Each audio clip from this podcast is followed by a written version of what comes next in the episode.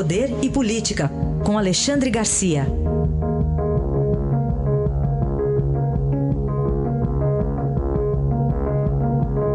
Alexandre, bom dia. Bom dia, Raíssa. Bom dia, Carolina. Bom dia. Vamos falar do caso Marielle, Marielle Franco e Anderson Gomes. Alexandre, ontem, no horário do seu comentário, ainda estava tudo muito no início da operação, você chegou a comentar, mas a que conclusões você consegue chegar agora, já algumas horas depois?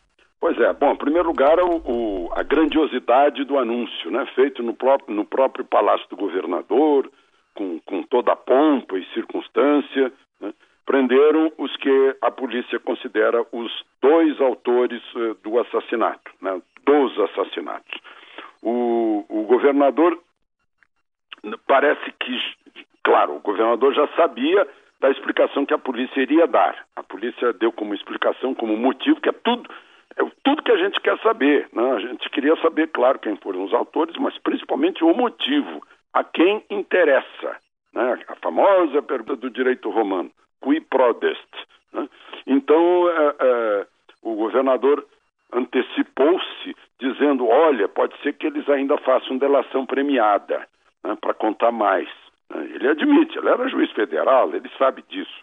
Agora, deve saber também que num ambiente carcerário a vida deles corre perigo se alguém imaginar que ele possa entregar outras pessoas. Né? O, o, a, a, a, explicação dada pela polícia é muito ingênua, dizer que foi um crime de ódio. Olha, eu, eu matei porque odeio as ideias dela. Ora, ora, ora. Né? Estamos num ambiente de Rio de Janeiro, onde a gente sabe que há divisão territorial né, pra, por espaços né? Luta por espaços que dão voto, espaços eleitorais, que dão poder político e, sobretudo, dão o poder de, de, de negócios ilícitos, né? de toda a ordem, desde a distribuição de gás, de assinatura de, uh, uh, ilegal de, de TV por assinatura, uh, de distribuição de drogas. Né? Então, está se esperando. Eu, eu não estou satisfeito ainda com as explicações dadas pela polícia. Tudo bem, foi um primeiro passo antes que completasse um ano, deve completar um ano amanhã, né?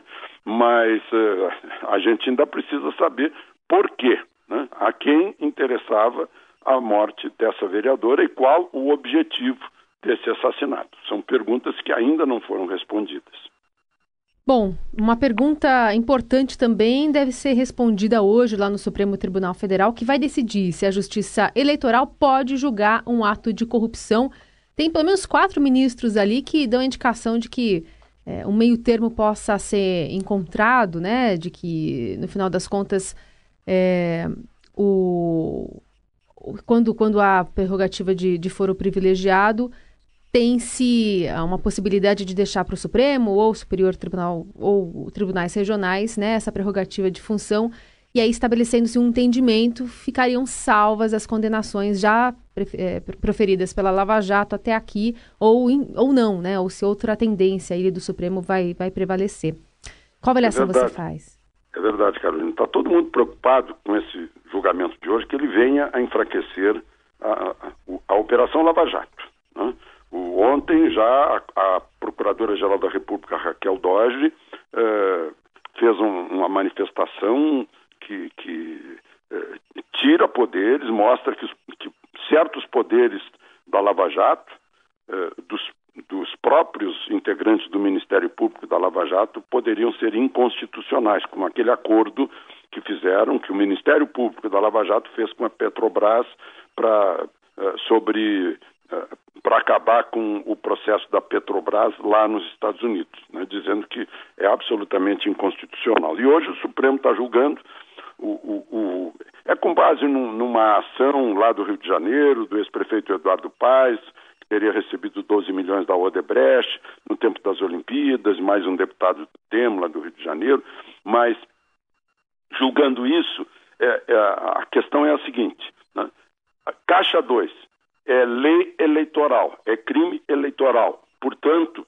diz o relator Marco Aurélio, crime, crimes eleitorais devem ser julgados pela justiça específica, especializada em crime eleitoral, que seria a justiça eleitoral. Nós todos sabemos que a justiça eleitoral é mais ou menos uma homologadora de declarações de gastos uh, de gastos uh, eleitorais, gastos de campanha, que não têm condições de exatamente investigar. Né? Então, esse é o problema. Junta tudo na justiça comum, na justiça que julga corrupção, né? ou separa. E separando, fatiando, será que vão ser anuladas condenações eh, já realizadas eh, pelos tribunais sobre corrupção e eh, Caixa 2? As pessoas que foram condenadas pelos dois crimes né, ficarão de novo livres para responder um novo processo? Essa é a questão que está em jogo hoje. É, o Brasil é muito, muito confuso, né, dá muita insegurança jurídica a tudo. Eu, eu me coloco no lugar da, dos americanos, por exemplo, que fizeram um acordo, fecharam um acordo, um acordo homologado né, para devolução de dinheiro lá da Petrobras. Né. Uh, e de repente, olha, mas a Procuradora-Geral não concordou. A mesma coisa as condenações uh, uh, da Lava Jato. Fulano, fulano, fulano foram condenados por corrupção, por lavagem de dinheiro e por Caixa 2. Ah, não, então Caixa 2 não podia. Caixa 2 tinha que ser justiça eleitoral, então está anulada essa condenação. Meu Deus do céu. Né? E aí quem nada de braçada nisso tudo é o próprio crime, o criminoso, que com essas eh, indecisões da justiça brasileira. Muito bem. Tem uma frase que é atribuída ao ministro, ex-ministro Pedro Malan, que no Brasil até o passado é incerto. Eu não é sei verdade, se, não sei é, se é dele. É, é, frase do Pedro Malan é mesmo. Dele. E é, é, é jocoso, é absurdo, mas o pior é que é verdade, ele faz um exagero para mostrar que até o passado é imprevisível. Tá bem. Porque Mas... às vezes se é. reescreve o passado, né? É. Esse é o nosso problema. Vamos ver dessa decisão se vai comprometer o passado também da Lava Jato, como você está dizendo. Pois é. Alexandre, outro tribunal, Tribunal Regional Federal, liberou uh, da prisão domiciliar, pode sair de casa à noite, talvez aí até uma pizzaria, correr com uma mala. Rodrigo Rocha Loures?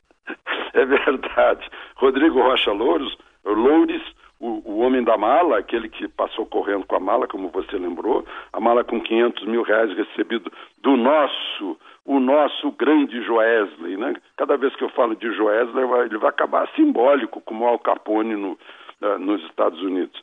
Dinheiro recebido de Joesley, não sei se uh, Rodrigo Janot estava envolvido ou não, né? Naquela uh, suposta armação para gravar uma palavras comprometedoras com o então presidente eh, Temer, do qual Rocha Louros era homem de confiança. Né? Então ele fora condenado, ficou com prisão domiciliar, com tornozeleira. Em novembro tiraram a tornozeleira. E agora dizem que ele pode sair de casa das oito da noite às seis da manhã, ou seja, para fazer festa pode, fim de semana também pode. Ah, dia útil não pode. é, uma, é, uma, é uma coisa assim inimaginável. Né? E, e, quem, acha, quem acha isso absurdo tem que pensar também quem mais está assim nessa situação totalmente livre? O José Dirceu. Né? E solto por quem? Pelo ex-subordinado dele, que hoje é presidente do Supremo. Só para a gente pensar no, no, no, no grande absurdo que vigora no cotidiano do nosso país, inclusive no órgão no órgão eh, último, no órgão decisivo, o órgão supremo de julgamento, de justiça, que é o Supremo. Né? É, é, é, olha, é muito triste a gente constatar essas coisas. Aí está Alexandre Garcia, que volta amanhã ao Jornal Eldorado. Obrigado, até amanhã, Alexandre. Até amanhã.